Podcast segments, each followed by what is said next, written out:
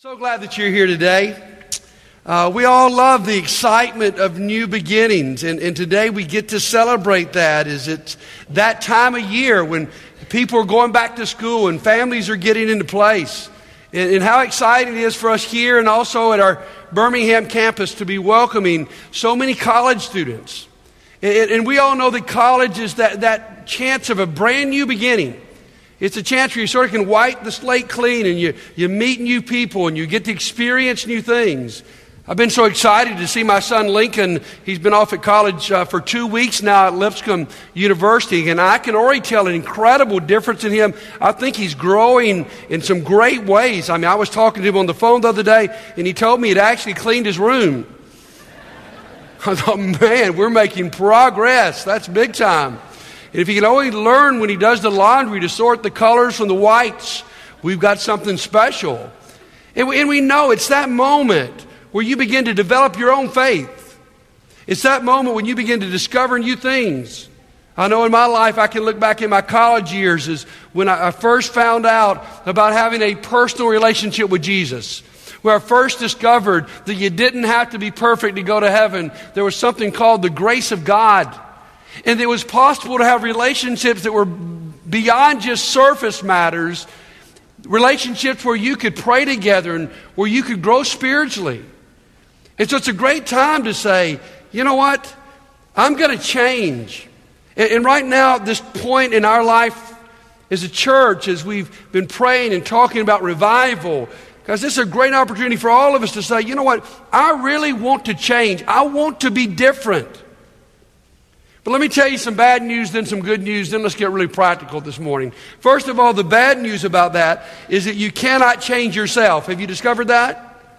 I cannot tell you the amount of people I run into who tell me at the first of the year, I no longer make New Year's resolutions. Well, why?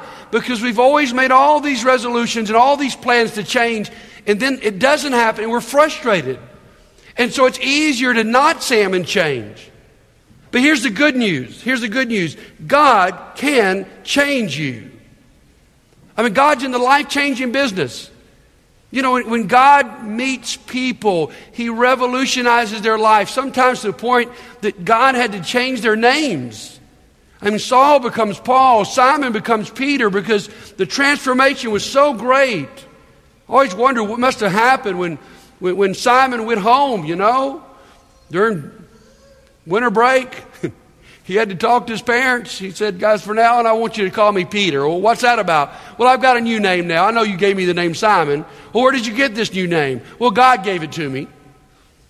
Well, guys, that's the way God can change your life. So the bad news is you can't change yourself. The good news is that God can change you. The practical news this morning is you must ask Him to change you. You got to ask Him to do that. Listen to me, friends. God is not a bully. God is not rude.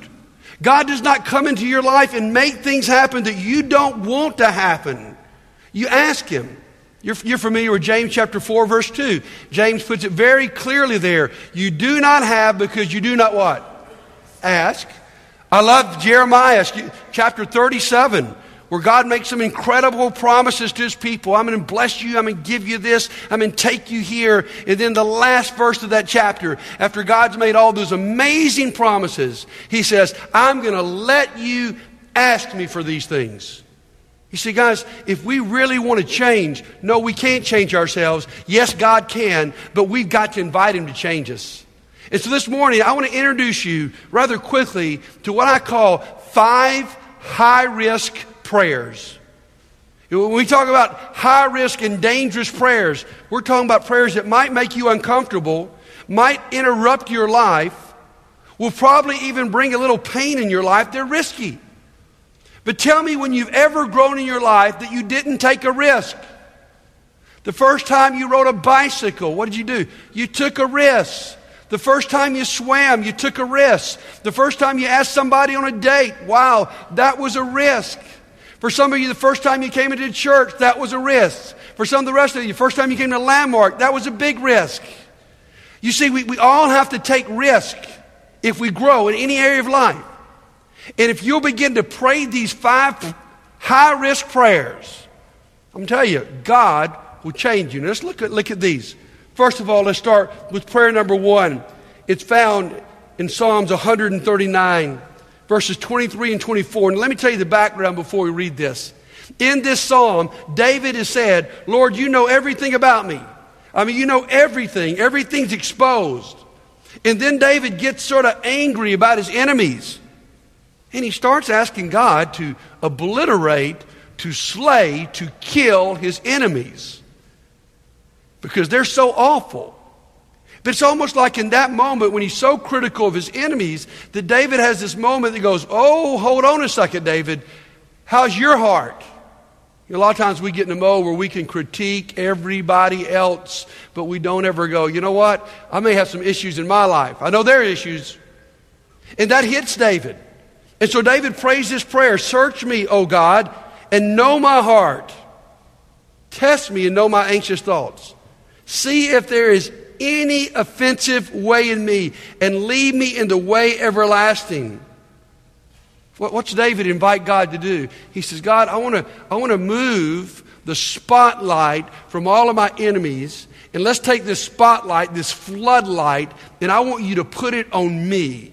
And I want you to reveal to me anything in me that is offensive, that is not of you. My friends, that's a, that's a high risk prayer. Because I will guarantee you, you start praying that, and God will start revealing those things. And you'll see some things about your motives and your attitude and your lust and all those kind of things that are maybe hidden deep in there that nobody else sees but God. And He'll begin to reveal the things that need to change. And that brings me to prayer number two, which is to break me.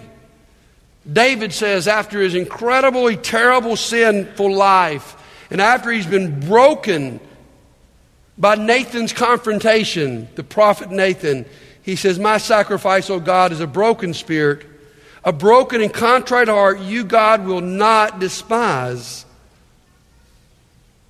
You see, I, I think when God answered that search me prayer in David's life, he began to be broken. You see, my friends, why would you want to pray? Man, that, that's a scary prayer to me. Lord, break me. Uh, you might want to pray that because the greatest impediment and roadblock to you growing in the Lord is pride. That, that's the truth for all of us, is that we actually think we have it together. And so, for God to, to move in your life and to work in your life, you've got to be broken. You look back at the times of your life when you have grown the most. It's when God has taken away the most from you. When He breaks you, when the only direction you can look is is to Him. I mean, that, that's the order of the Beatitudes, which to me show the progression of spiritual growth. How does spiritual growth happen? When you're poor in spirit, what's that mean? That's poverty of spirit. When you recognize on your own, you don't have what it takes. When you begin to mourn, when you begin to be emptied into hunger and thirst for righteousness, and then you begin to become merciful, you begin to be pure in heart, you begin to be that persecuted peacemaker. What, what happened? It's a progression. But understand this it starts in brokenness, it always does. So I want to say to anybody here in this audience today, Maybe you've shown up to church and you look all good and everybody around you thinks you're okay, but you know you're broken. And let me say this that may be the best place you've ever been in your life. Because that's the moment that God can move into your life and God can change you. And you know what God will do? He'll move into that brokenness and He'll rebuild you into somebody you would never have been without Him. So pray that prayer if you're courageous enough. God, break me. Because when God strips us, of all the things in our life that mean too much to us, we find out that He's got to mean the most. And that's what happens in brokenness. And then look at number three stretch me. I love this story in Acts chapter 4. Peter and John have been persecuted, they've been thrown in jail. They've been threatened if they keep preaching Jesus, they will be killed. What are you going to pray? Listen to what this church prayed. Now, Lord, consider their threats and enable your servants to speak your word with great boldness. Now, what would, he, what would have we prayed? I think I'd have prayed, Lord, protect us, God, get us out of here. Make sure Peter and John are never arrested again today.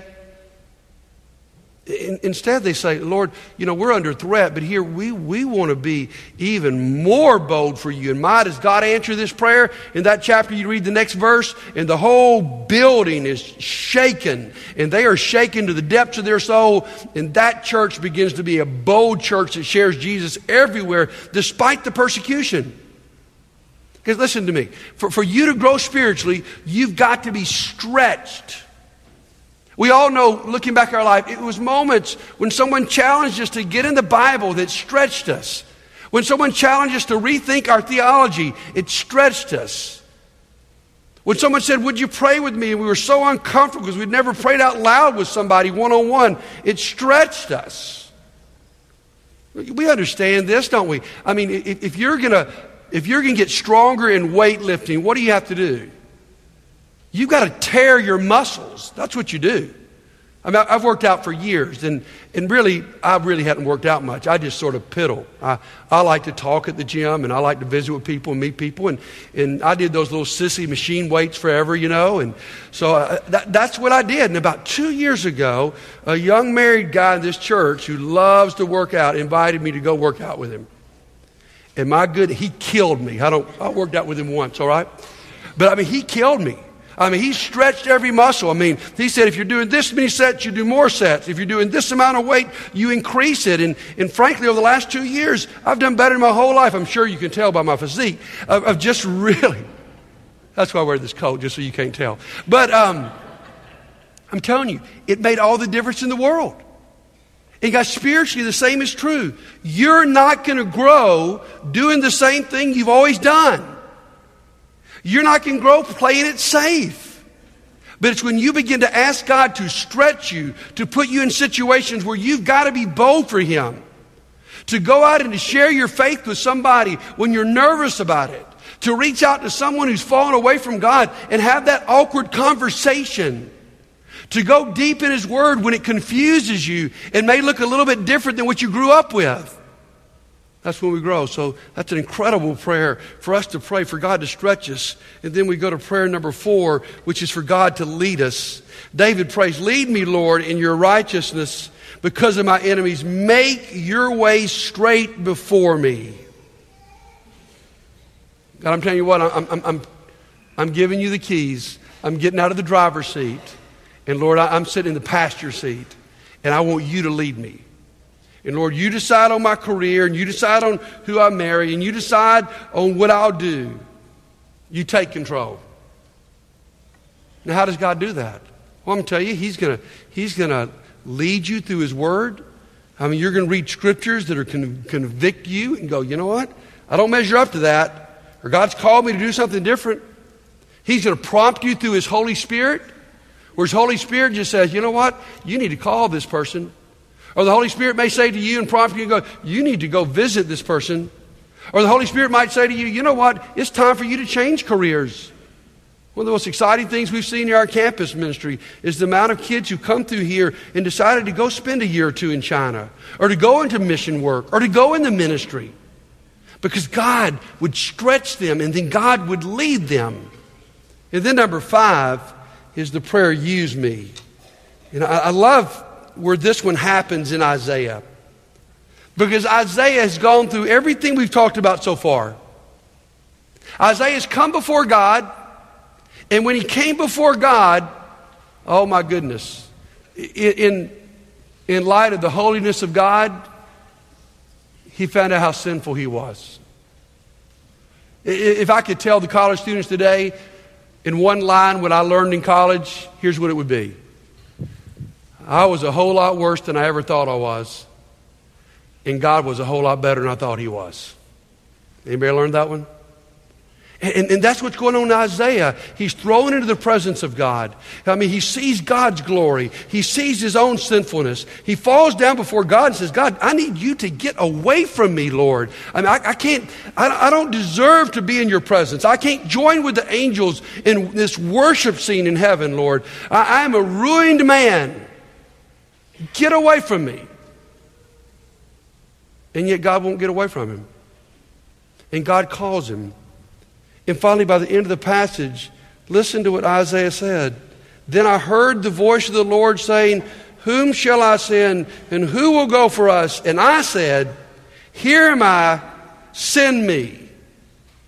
That's wild. Did you see what happened? Isaiah comes before God. He doesn't even feel worthy to join in the praise of God, more or less to go on a mission for God. I mean, he knows how messed up his life is. He doesn't, he's not worthy to be around God. But by the time we get to the end of this passage, God's saying, I need somebody to go represent me and preach for me. I need someone to go tell my story. And Isaiah raises his hand and says, Lord, I tell you what, make it me. That's what God will do when you go through this progression of allowing God to search your heart and reveal those things, of breaking you, of stretching you, of leading you.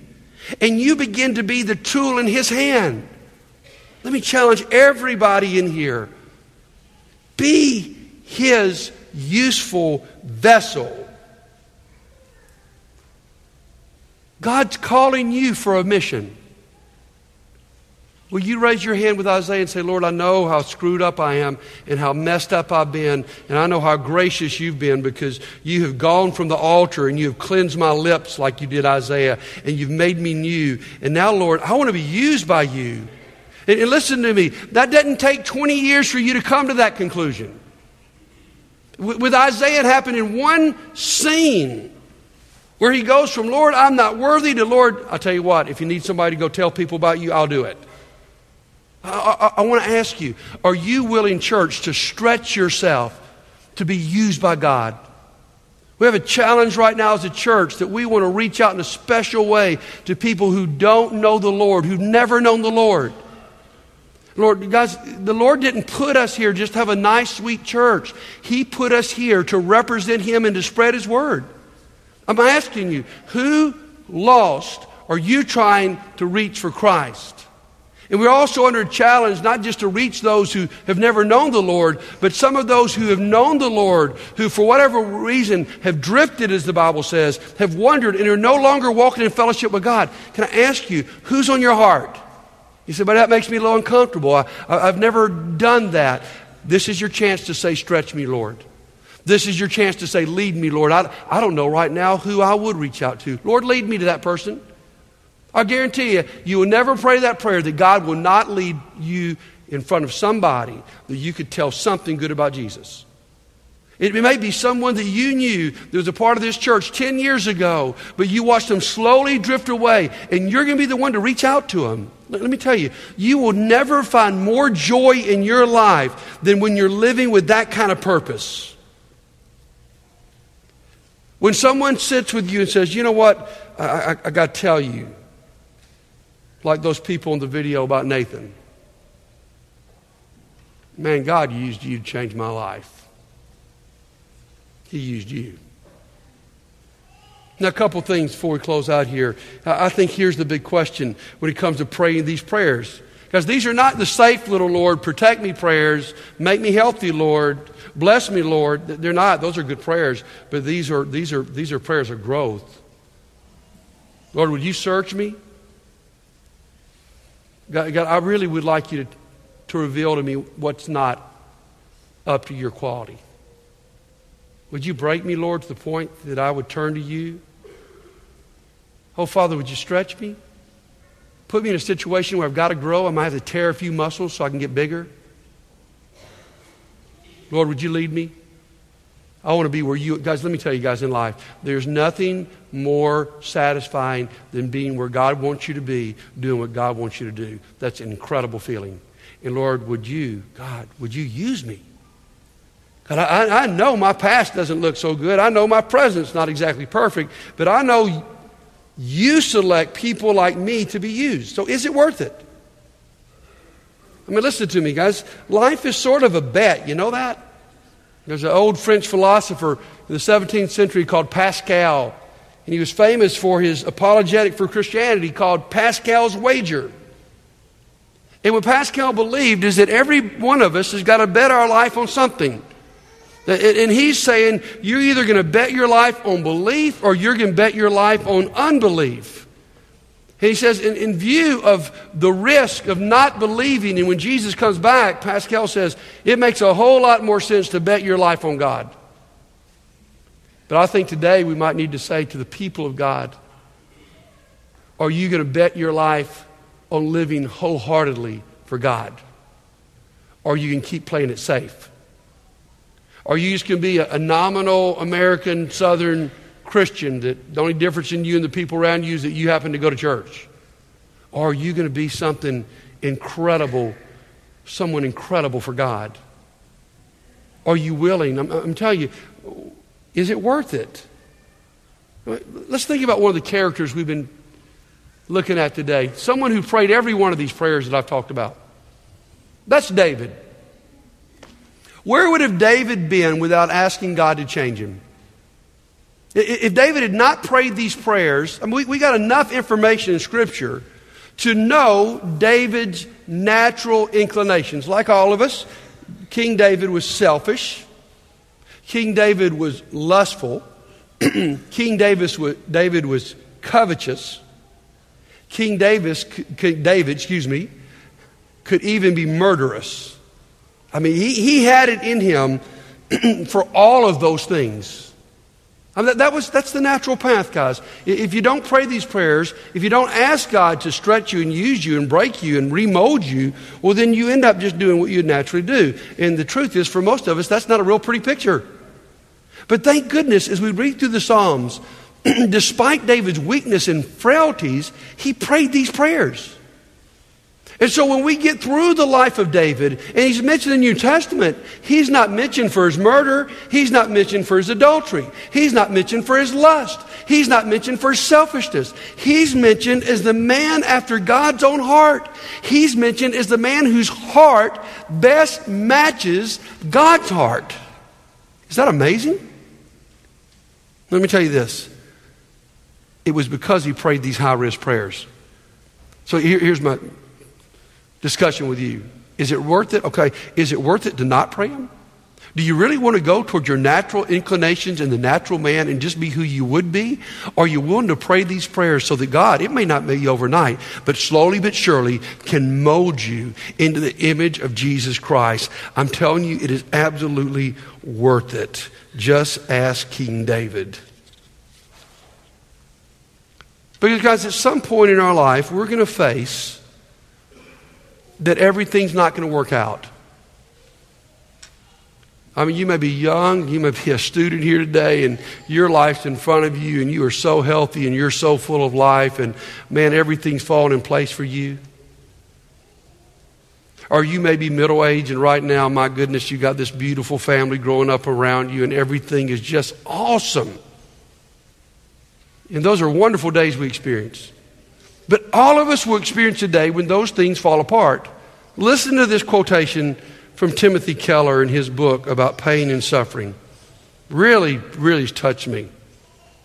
No matter what precautions we take, no matter how well we have put together a good life, no matter how hard we work to be healthy, wealthy, comfortable with friends and families, and successful with our career, something will inevitably ruin it. Whew. That's a tough statement. But here's what Keller's trying to say. In that moment when your health falls apart, or your family fell apart, or you lose your career, it's the moment that you find out what is most important to you and you find out the one thing that's eternal and stable, which is God. This week, we uh, honored and celebrated the life of Shane Prater. Shane was 30 years old, he passed away. Shane was one of those college students who didn't quite know what he's going to do. In fact, he made a tour of southern colleges. He went to the University of Alabama, he went to Harding University, he went to Shelton State, he went to Faulkner, and he went to Troy. And, and Shane, just, Shane was one of those young people full of energy and going in all kinds of directions. Later, he joined the Air Force. Shane would be the first to tell you he went through a period of his life where, where he fell from God. But in the long run, because of these prayers, Shane was molded. And when we met this Wednesday to celebrate his life, I'm telling you, we celebrated his life. Because despite the fact that all of his plans Despite the fact he was a great athlete and a, a great musician, and he was in a wreck and then had cancer back to back, and all of those skills, all the things he loved, were ripped away from him. But here's the beautiful thing about Shane Prater. In that moment, he found out that what he really loved more than baseball or piano was God. And nobody could take that away from him. And so, as you and I have watched him the last two and a half years, we have seen in, this impetuous young man who never finished anything finished life strong. And he taught us how to live, and he taught us how to die because he died with great faith. And my friends, all of us are going to face that moment, whether we're 30 or whether we're 60 or whether we're 90. At some place we face that moment. And that's why it's so important that we pray these kind of prayers. Because when we pray these kind of prayers, God prepares us, He molds us, because we begin to recognize the things that really matter. And our faith is stretched and it's grown. So when we finally face that moment, when the things we thought were so important are, are ruined,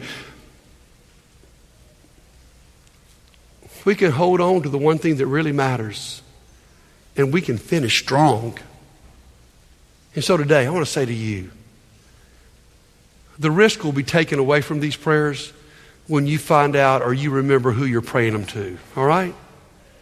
I'm going to ask you today are, are, you, are you willing for us to pray one of these prayers for you? We're about to sing in just a moment. And, maybe you say, buddy, I don't know that I've got the strength to pray that prayer. Man, for, for me to ask God to, to actually search my heart and tell me what's not right with me, for me to ask God to break me, you've got to be kidding me. I'm scared to death of that. To stretch me, I understand that. that that's why I call these high risk prayers. I think the risk is far outweighed by the blessings.